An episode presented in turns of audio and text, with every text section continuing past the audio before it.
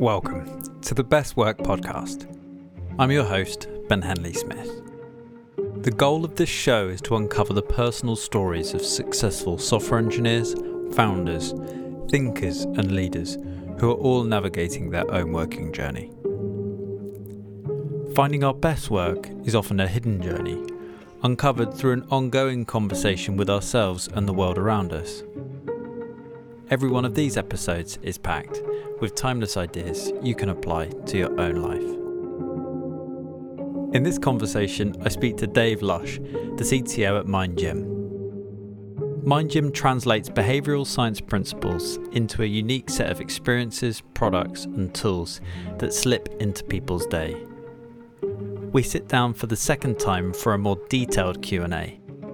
We cover exploring skills gaps, imposter syndrome, burnout, stress, personal growth, parenting, and accountability. We touch on a wide range of topics. It's Dave's no nonsense clarity that I love so much, and that makes this second conversation more refreshing than ever. What's the biggest trap that you see people falling into in the early days of their career? Um, I don't know if you how you pronounce it. You know, is it Donning Kruger effect or something like that? You know, it's the thing where mm. um, you lack the skills to recognise that you're not necessarily competent in something. So then you you get out there, you get looking for a job, you and you're looking for like your early first early tech job as well. Um, and you probably latch on to the first opportunity that you get an offer on, um, and maybe sort of jump in there too soon don't recognize what, and this is a Dunning Kruger bit, is you don't have the skills to recognize what a good team and a good opportunity looks like. Um, and you can only accumulate those skills as you get more experience. Um, and even now, 42, you know, I struggle with it a bit sometimes of like, is that really the right opportunity? So I think I've had a little bit of luck combined with um, like a growing amount of experience and insight. Um, I think the trap. So that's that's not a trap. You know, that's just a decision making ability. I think the trap is if you then stay somewhere and it's not the right choice for you. Um, you know, and I guess then it's recognizing um, what the smells are that something's not the right opportunity for you to carry on with. Um, and I don't really have too much insight on that because there's so many different smells. People worry about the sunk, the sunk cost, don't they? And the yeah, yeah, yeah. the amount that they put into something that they don't want to. Yeah. They don't want to lose the amount that they've learned. Do you know? It's not. It's not a million miles off. Um, just being in a relationship as well, and there's almost that weighing scales of is of the positive things outweighing the negative. It's probably not a bad heuristic to use even early on. It's an interesting thought that you raised that because I think that um, there's a really, really close relationship between uh, love and work. Uh, if you go back to the Renaissance, we before then didn't get married for love. We got married for the sake of just being with someone else. Um, and and creating a child and having security in the same way that you didn't have a job in order to find fulfillment you got a job in order to just get you by um, and the the two have kind of come together in some way. It's, it's and the I think the problems are, are the same. Yes, and yeah, you're right. That's that's something that's shifted. Like I feel lucky that I have a a job and a career that I love, um, and yeah, and you sort of wish that same thing for your kids as well. Um, and I've, i suspect that many people working, especially down like a technical route, and an engineering route, are hopefully doing it because it's something that they, that they love you know, we've maybe got the sort of geeky vibe that's carried on with them through the line. I've had many jobs that I didn't love. I've done roofing, I've done door to door sales, I've worked in warehouses and factories, I've been a removals man. Um, I all in quite a compressed time scale really early on, um, which I think gives me a better appreciation now of how much I do love my job as it is. Does it help you in your relationships too? Um, in my work relationships, absolutely, yeah. Because I guess you um, you have or rather I have. So I've worked in hospitality as well, so I know what it's like to be on the sharp end. I've done um, I've done maybe jobs that have been unfulfilling as well. Yeah, it gives you it gives you the skills to sort of deal with a broader set of people, even if it was quite early on in my life. Did you ever experience imposter syndrome early on in your career, uh, or later on? And if so, how did you how did you deal with it? every, every time that I change job and every time that a new responsibility gets put to me in, in a current job, and whenever I come into contact with a new group of people in my current job. So yes, it's short answer. Um, I, I, I think I've, I've, I'm finding it easier and easier to overcome as I go through my career, um, and I, even coming into this um, this CTO role that I'm in now, massive imposter syndrome when I first started, um, because you're in a different company and it's a different um, shape of company, it's a different domain. You're in, you've got new responsibilities. You're working with new people, and I guess there's that feeling of um, the things that we did before were they really as good as I think they were, um, or am I deluded and I'm about to find out? You know, as I start working with a new group of people, how do you um, how do you overcome that imposter syndrome? And and it's I guess um, challenging the reasons for why you've got that imposter syndrome, and and, and um, try and not use business bingo language like facing into it and leaning into it. But you do, you know what I mean as well, like facing up to the fact that okay, this is the thing that I'm worried about. I'm going to go tackle it and then try and get rid of the thing that I'm afraid of, rather than letting it fester and sort of hiding away from it. Um, so, for example, in my current role, um, the the early imposter syndrome was around um, like new relationships and in new parts of the business I'd not needed to worry about a huge amount before. So it's like, okay, I'm going to come. And, in fact, actually, what I did as I joined, um, very few people knew that I was joining the company. So we are going through quite a, um, a period of transition. Um, so I went through the org chart underneath the chief exec and just went and put in half an hour with all the people that reported into the chief exec. Um, because that's the bit that was scariest for me. So, okay, I'm going to come and talk to you all first and ask you the same few questions. So you proactively just put yourself in the line of fire in order to get rid of the imposter syndrome. Uh, you'd argue that maybe you do the opposite and yeah. try and get away from it. And uh, it's only something I've started doing in the past, say, five years. It's not something that I would have done early in my career. Um, but if you see someone do it who's early in the career, it really makes them stand out. I guess there's another part of imposter syndrome where we've we've oh, someone said this the other day. It was amazing. It's like um, uh, I'm using my insides to look at your outsides, as if you you're, you know all of your vulnerabilities and all the bad things, but when you look at something else, it's just so much greener. Um, is there a way of getting over that? Can I just check that I understand as well? Um, I guess by you, it's all the other thing like you you view what you do subjectively and other things that other people do objectively is it similar in that you know I understand my own motivations and therefore I'm looking at my insides. But all I see is your behaviour. Yeah, but it's almost like in I think roughly, yeah, in your sphere you see all of the shit stuff and all of the good stuff, whereas when you look at someone else's sphere, you only ever see the good stuff. Right. Okay. Yeah. When I, and then especially if you're traversing um, skill sets and stuff as well. Yeah. So if I look into a product team, for example, which is not my specialism, um, all I see is the the confidence and the behaviour. Yeah. Sorry, and then what was the question again? Now I understand fully. How the what the fuck do you do when you're going into a new company for the first time and you're like, eh, what practical things could you do in that moment? Like the way that you book the calls with uh, the C-level stuff, which is a brilliant idea. Are there any other ways that you could just snap that imposter syndrome out of you in the early days to try and give yourself? What you're not going to do is you're not going to magically it's not like the Matrix, and I can plug in a tape, like, you know, and, and suddenly I know all about programming, and I've developed ten to fifteen years experience. So in reality, what you then need to do is grow your um, your comfort and your confidence, and I think it's uh, and recognizing what you value as well. Um, so, you know, I guess we were talking about values last time we spoke actually as well. You know, and in myself recognizing that I hold integrity highly and work ethic, etc., um, and just working in a way that sits with your values, um, and and being yourself, um, and watching for the feedback coming back and listening to it and and learning from it, and I guess picking out who who you really value that feedback from and which you're going to act most strongly on. Almost as if you've got a bit of a sieve in your mind where you're taking in bits of information that you want, but not the other stuff. And gradually learning to be comfortable in your own skin as well, which is not just about work imposter syndrome. I don't think it's something that um, some lucky people are just born with, which I'm not one of them. Um, and you know, some of us we need to sort of develop over years, and some people just never get to it either. Have you ever seen people start off their career not comfortable in their own skin, but by their as as their career progresses, they've they're feeling more more comfortable. Yeah. Um, there's, so there's a there's a person I can think of that I'm working with now that um, I'm not going to name him, but you know you are. Uh, we've been working together for about four or five years, and he um, he gets quite significant imposter syndrome, uh, but he's learned he he is extremely effective despite it.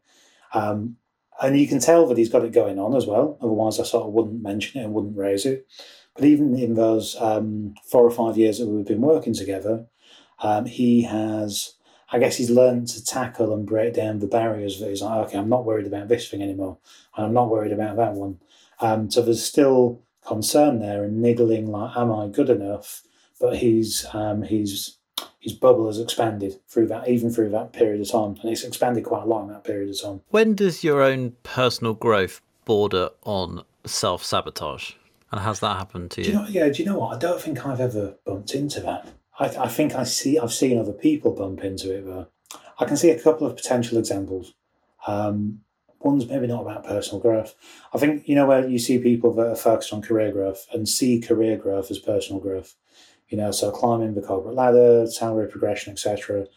And that can because you've you focused on um, the next job title or salary progression instead of just doing the right thing and enjoying yourself.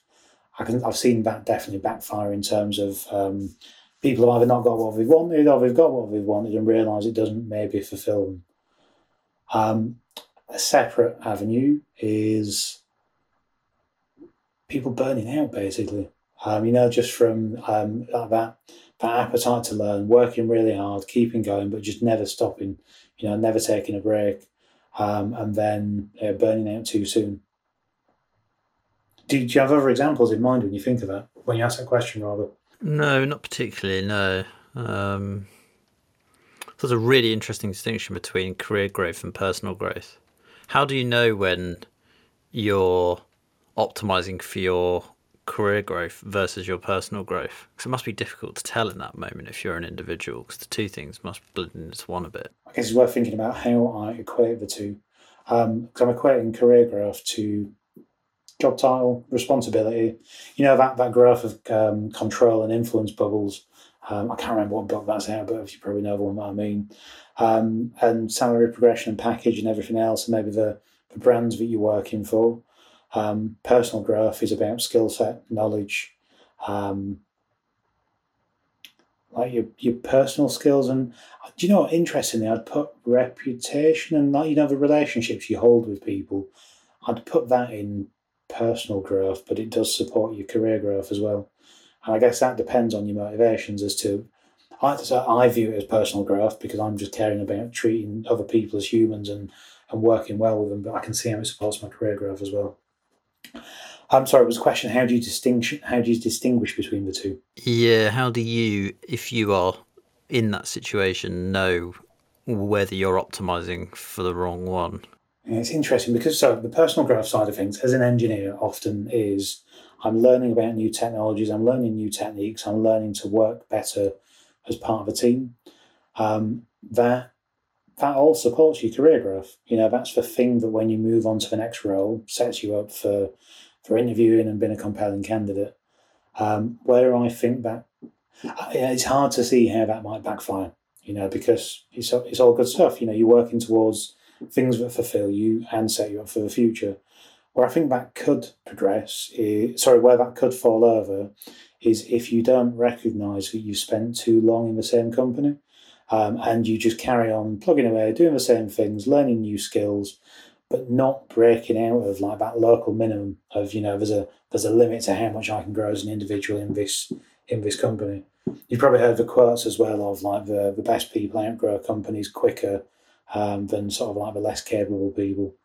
Um, but I'm saying all of that, and I spent nine years in the same company, and I think I carried on growing personally and career in there. I think we talked about last time as well. I probably would have progressed quicker in my personal skill set had I moved on a little bit sooner. You know, I think probably five years might have been a good boundary for that. You called it a uh, a local minimum. Yeah, that's a great, great phrase. How do you go about understanding that local minimum and whether it's giving you what it should be? Um, so the, the reason why I mention that phrase is is it's stuck with me for twenty odd years since I did my degree. You know, from like robotics and pathfinding and things like that.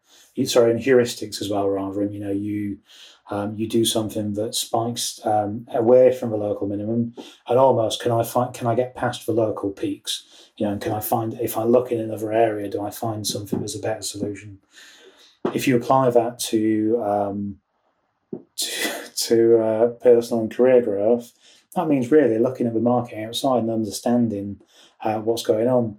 But I don't want to recommend that in case the engineers in my team listen to this because I don't want any of them to leave because I love them all. I love you all.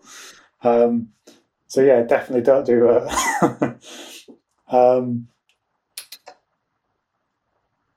so a, a, slightly more serious answer as well is, I guess, don't exist purely in the echo chamber of the company that you work for. Um, you know, so being out there reading articles, understanding how other people are thinking, um, and actually recognize. Um, you've probably come across ThoughtWorks Tech Radar before.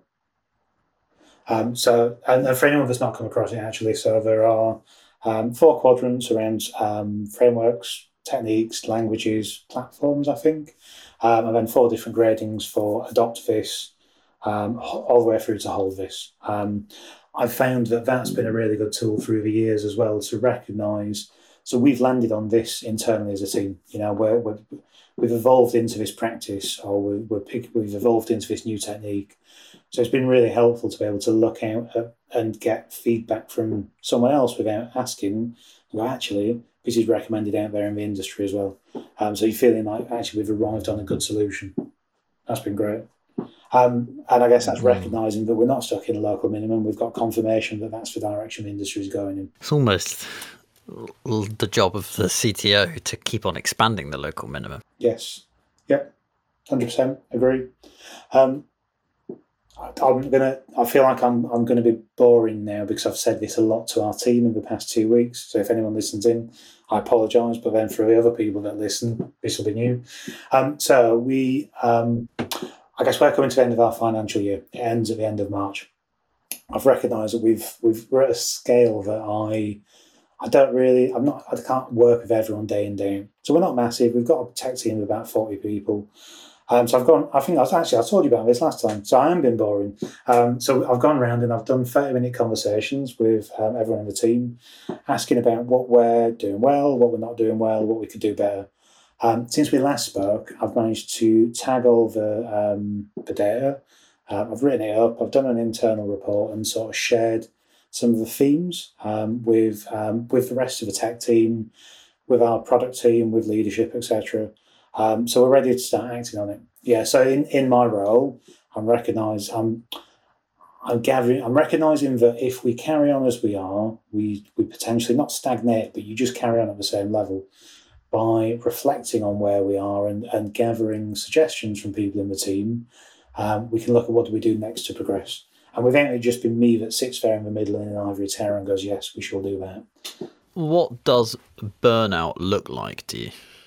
I guess you're saying, how do you recognise burnout? Yeah, and and also, what what does it look like? Because I think a lot of people don't know that they're experiencing it, or um, can't spot it in other people. Yeah, it's quite a big topic. Yeah, I don't think we did talk about this because it's quite a big topic as well, right? Um, and I guess it's it's understanding the physiology of um, you know of, of, the sort of what leads to chronic stress and the fact that you're you're not switching off and you you're just keeping going, or even if you feel like I've stopped work for the day, it's still so um, so demanding that you're waking up thinking about it in the middle of the night. Um, so I guess the the warning signs for me in the past are um, genuinely that. So waking up in the middle of the night, and and it might not be that what work's working me up, but it could be that you know my wife's fidgeted in bed and woken me up, and the first thing that happens is I start thinking about work, and that's it. I'm doomed. I can't get back to sleep for another two hours.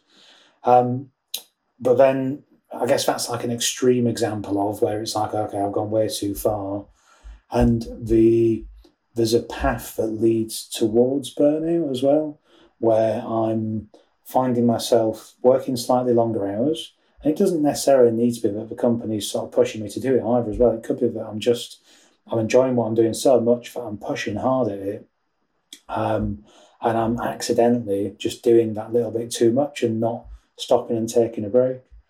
Um, I think personally, I recognise it in myself if I get grouchy as well, you know, and I find that I lack patience for the people around me, especially when if I find I lack patience for my family and friends, because um, it's easy to be patient with people at work quite often, and it's then also easy to be sort of slightly less lazy and controlling your emotions with those closest to you. Yeah, they're, they're like the main ones. What I've not touched on is the really extreme examples of breakout, uh, sorry, burnout. But I think it's quite it's quite obvious then as well.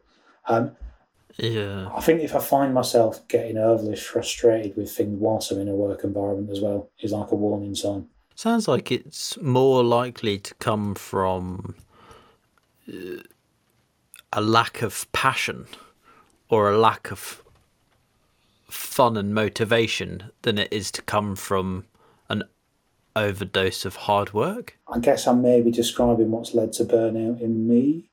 And for, for me, it's led to an overdose of hard. It's come from an overdose of hard mental work quite often, and sustaining it for. Because I think it's it's not unhealthy to sustain it for a month and to go, you know, go for a burst. I'm going to really go for it, but it's recognizing when to back off and then recover, recuperate, and then go again. Um, you're right as well. Where I've seen it in other people, it can come from um, like not feeling supported, and that you've got the right sort of systems and structures around you. Um, it can come from. I think we talked last time about if the values of uh, the team around you or the company around you don't align with your own personal values. It just sort of it creates that incongruity that it's just going to niggle away day by day until it does uh, does make you fizzle out think, mm-hmm. yeah, if you feel like you're just fighting a never ending battle, and I guess that feeling that I can't stop because otherwise, if I get off the treadmill, I'll never catch up again. Mm-hmm. Um, so you mentioned the lack of passion and something else. It was the lack of. Well, it was the. It's, it's almost like is burnout the either a does it come from a lack of passion and an enjoyment maybe i said i think. It was just basically the same word just repeated. Yeah. Um, and so actually yeah. So just to because I, I waffled on and then i didn't actually respond to that. So i think um a like passion and um, enjoyment of a subject gives you like an intrinsic motivation to to really sort of excel in it. And I think that that can make you last longer before you burn out, but it's never going to completely stop it. Could make you last. Right, year, got it. Could make you last years longer. Um, there was a there was another. Yeah. He was a head of QA in a in a previous role about seven years ago, um, and I I was thinking about this the other day. Actually, I've always been the same. Of I will go out and grab after the different issues that are out there and try and just sort of help fix them. And I remember him saying to me um, something about like if if you if a candle burns too bright, you burn yourself out quicker. And it's the same sort of thing as well, literally burning burnout as well, um, because the candle's gone out. Um, and I was thinking about it the other day because I was thinking, I'm still going, you know. The, so, and the passion of the um, for the things that you're working towards is what keeps you going and keeps you fueled quite well, I think. But then definitely recognizing how to ebb and flow, um, especially as you get past 40. As we've gone through our conversations, you strike me as the type of person who like uh, proactively seeks out that accountability and responsibility. So, how has the stress that that's brought on either curtailed or accelerated your career? Um, I think it's definitely accelerated my career. Um, it, interestingly as well, it started, I, or rather, I recognised it starting quite early on. In that, if I see something that I think is not working quite right, even if it's outside of my area, I struggle to keep quiet you know, and I'll, I'll speak up about it and and maybe offer a suggestion, even if it's well outside my realm of maybe this is what I, we could do. And it sort of pulled me into those leadership and management type positions. Um, So it's definitely accelerated. And then I think in the past five to ten years, um, I've recognised that that um, it helps add additional responsibilities to what I do and like extra interesting challenges as well because it can bring up things that are completely uh, completely different to anything I've done before. Um, and then, if anything, in the past few years, it's been needs it's needed to be a recognition of don't take on too much and take on the wrong shape of things because you either not have the skills to do it successfully and maybe won't be able to learn them quick enough to do something successfully, um, or you just find yourself swamped under too many different things at a time. So then it's become about recognizing uh, what are the right opportunities to go and grab hold of and the right accountabilities to grab hold of um, that are going to benefit the business or the team. And crucially, it's the it's the right accountabilities and responsibilities that benefit the business or the team, not yourself. Oh yeah, yeah, yeah, absolutely. Yeah, and there's, there's don't get me wrong, I am selfish. There's an element of, and is it interesting? Um, but it's definitely overridden by, um, yeah, because you, you paid, you know, you've been paid to do a service for a business, um, and it's about delivering that service. I think last time we spoke as well, I said that I will therefore do do a decent job of the things I don't enjoy, um, and then really throw yourself into the things that you properly enjoy. How has stress itself curtailed or accelerated your career? I think it's tempered it. Um, I I've definitely suffered from periods of sort of quite acute stress at times, um, and it's always been down to my own behaviours. You know, so it's always been because I've either pushed too hard and I've not recognised. Um, and I think the embracing of it has probably helped accelerate my career at times, you know, because you've genuinely pushed after um, achieving something. Uh, but it's also given me the most enjoyable periods of my working life as well, especially like some crunch projects earlier on when, you know, you're around 30 years old really loved it. And it's been some of the sort of best team experiences that I've had.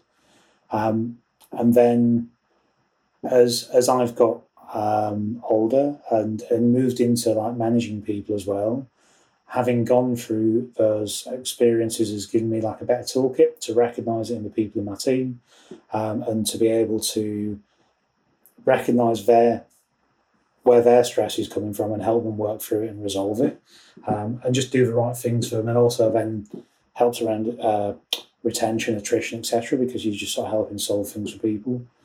Um, yeah, I still find myself embracing it a little bit as well now, you know, and and just enjoying the the exhilaration of pushing hard after something but he's just doing it in shorter and shorter bursts. It's super difficult to balance, isn't it? Because I was it Jordan Peterson? He says, kind of pick the biggest responsibility you can possibly put on your shoulders, and and hold it, and and that is that is that is what we should be looking for. We should not be searching for happiness. We should be searching for the biggest amount of accountability we can hold on the back of our shoulders, because ultimately, over a longer period of time, that will find us some sort of fulfillment. It's almost as if fulfillment cannot come if the work that you do isn't inherently in some form hard and stressful. Yeah, sorry, who said that? Who's quoted someone? Uh, Jordan Peterson. He's like does uh, rules for for well, twelve rules for life or something like that. It's good. Okay, yeah, yeah. yes, I've seen little bits by him. Okay, I'll have a read of that later. Thank you. Yeah, it's good. Um, yeah, and it makes that absolutely makes sense. Yeah, and it's still like the, the deeper fulfillment comes through that type of route and that path. Yeah, so my so my my granddad said one time, and I'll misquote this, but it was something like, "Hard work is the mortar that binds achievement and fulfillment." Mm. It's so true. Like without it, we're kind of bricks just stacked on top of each other, and our achievements don't mean anything of value to us. They only stick because we've given a part of ourselves to each one of those projects in some way. Yep, can completely see that. Um, it definitely took me until my mid 20s to even start recognising that as well, to be honest. It's hard because there's, on the one hand, like burnout's a massive issue that we need to keep an eye on. But on the other hand, trying to wrap everyone in cotton wool also won't work because we then won't we won't have the chance to go after the things that we want to and create that fulfillment. Yeah. Yeah, and, now I'm waffling. Very similar as well to like if you know you wrap your kids in cotton wool, they they won't be equipped to um, to solve their own challenges basically. So I'm not comparing my direct reports to kids. We're definitely not. uh, that's a really good point, though. Like, what are there any direct comparisons between the decisions that you've made in your working life and your working career, and the and the lessons that you've learned from that, and how you how you parent? um, I, I, think it's um, it's definitely it's been a one way street. That yeah, there's things that I've learned from work that I've applied to parenting, um, rather rather than vice versa. Um, so I I really value transparency, um, you know, at work and and explaining how how I've got to where I've got to, um, and why why I think something's really important. Just because at work it gives people chance to sort of pick you apart and, and potentially change your mind and drive you in a different direction. Um, and I definitely find that with my with my little boy, it works really well. Again, he's eight years old, um, and he's he's quite um, logical and and will correct me as well and point me back in a different direction sometimes. And it means we can talk about things. Uh, with my teenage stepdaughter, definitely don't work. She doesn't want any kind of feedback from me whatsoever. It just leads to tension. I'm not going to ask you any other questions about that. we'll go we'll go down a rabbit hole. um, I'm just trying to think if there's any other any other sort of skills that I've learned from it, or any other things I find myself applying. Yeah. Um, actually, do you know what Motiva- motivation as well? You know, and understanding motivation um, definitely helps with the kids quite a lot. Um, you know, and the thing of if I extrinsically motivate you and give you give you six pounds for helping refelt your um, your uncle's shed roof, that's gonna that's gonna help motivate you a little bit, and you might help again next time. But what you really is going to motivate you to help me next time is that you've enjoyed it and you found it fulfilling and um, you had some accountability for nailing down that part of the film. Do you think that these working lessons are applicable outside of startups? Yeah, hundred um, percent and now I need to justify. So that that's my gut that's responding and saying yes, hundred percent apply. Um, and then I need to back it up a little bit. The biggest difference I see between startups and sort of big corporates is the like the risk appetite and the, the amount of control that a large corporate needs to put around sort of the structures of the people that work for it. Um, you're still effectively, you know, still at the end of the day working with other humans. You know, you've got the same sort of um, social dynamics going on. Um, you you potentially still working on new products, new investments, um, dealing with similar levels of uncertainty, um, and and your your internals are probably no different whether you're in one environment or the other. You know, so if you're suffering from imposter syndrome, it might even be bigger in one of the big corporates because you're working in this this recognizable brand name um, and assume that everything's done brilliantly. Um, and it's probably not because there's you know there's those controls that are slowing down uh, the speed of change with the organisation. Um, I think the the bit, one of the bigger differences is that in a in a startup you're probably going to get more diverse and faster paced experience but you're also going to get less support structures around you. So, same things are um, maybe slowing down the, the pace of change in a bigger company. Um, also, the things that bring in like L and D training courses, you know, enough slack in the system that you can spend on um, learning away from the pressure of delivery if you're in a startup, it's just going to be pressure delivery quite often and about shipping the next set of features. And then lastly, could I could we talk, touch upon perhaps like technology? Because I'm really conscious that we've spent a bit of time going through the how to make decisions um, at, at a higher level if you're working in technology and then working in a startup. There's also parts to it where uh, it's almost like it's hard enough to work out what you what like roughly what type of company you want to work in. But one of the things that's so challenging in technology is everything is changing so much. How do you self-reflect most uh, all of the time to know which technologies best suit your own character and your own skill set, and then not just that, but then which ones are are being used more, which ones are being used less. How do I make sure that I'm staying up to date? How does someone navigate that journey when they're starting out now? Yeah, so in terms of, um, I guess, picking technologies and, and making the right choices, um, there's, as I mentioned, there's one or two really good resources around. I think it's called the Web Developer Roadmap and the DevOps Roadmap, um, both on GitHub. Just like really good flowcharts of the the foundational skills that you can build up, and it's like a multi-year pathway um, that's got then a number of links that you can then dig into and sort of really start getting into the depth of different things. Um, and I personally would always lean towards um, becoming really good with techniques and understanding the standards that things are based upon. Um, so, you know, different encoding formats or, you know, different protocols for communication, etc. Um, the libraries that are on top of that, that people tend to get drawn to, especially early in your career, are just tools in the toolbox. You know, they're the, you want to learn how to use them, but the things that you really want to understand are the underpinnings, the principles, the practices, um, and the standards based uh, pieces. Um, in terms of then, and because in terms of what you enjoy, the vendors tend to manifest as at the actual libraries. You know, you enjoy working with one tool or another, and I guess it's working through and recognizing why did you particularly enjoy working with that thing. Because um, it's probably nothing to do with the branding, or it might be the documentation for the tool that you've used that made it easy to work with. Um, but there's probably something that clicked well so, so if I think about a concrete example, for me, I've really enjoyed working with uh, both Kubernetes and Kafka in the past. Um, Kubernetes in particular, I guess recognizing what um, what I enjoyed with it, it solved a lot of problems for me. You know, problems I would experienced earlier on in my career, and it just made whole classes of problem disappear. But it was quite complex as well, so I really quite enjoyed the complexity of it and getting to know the the ins and outs and the depth in a number of different directions.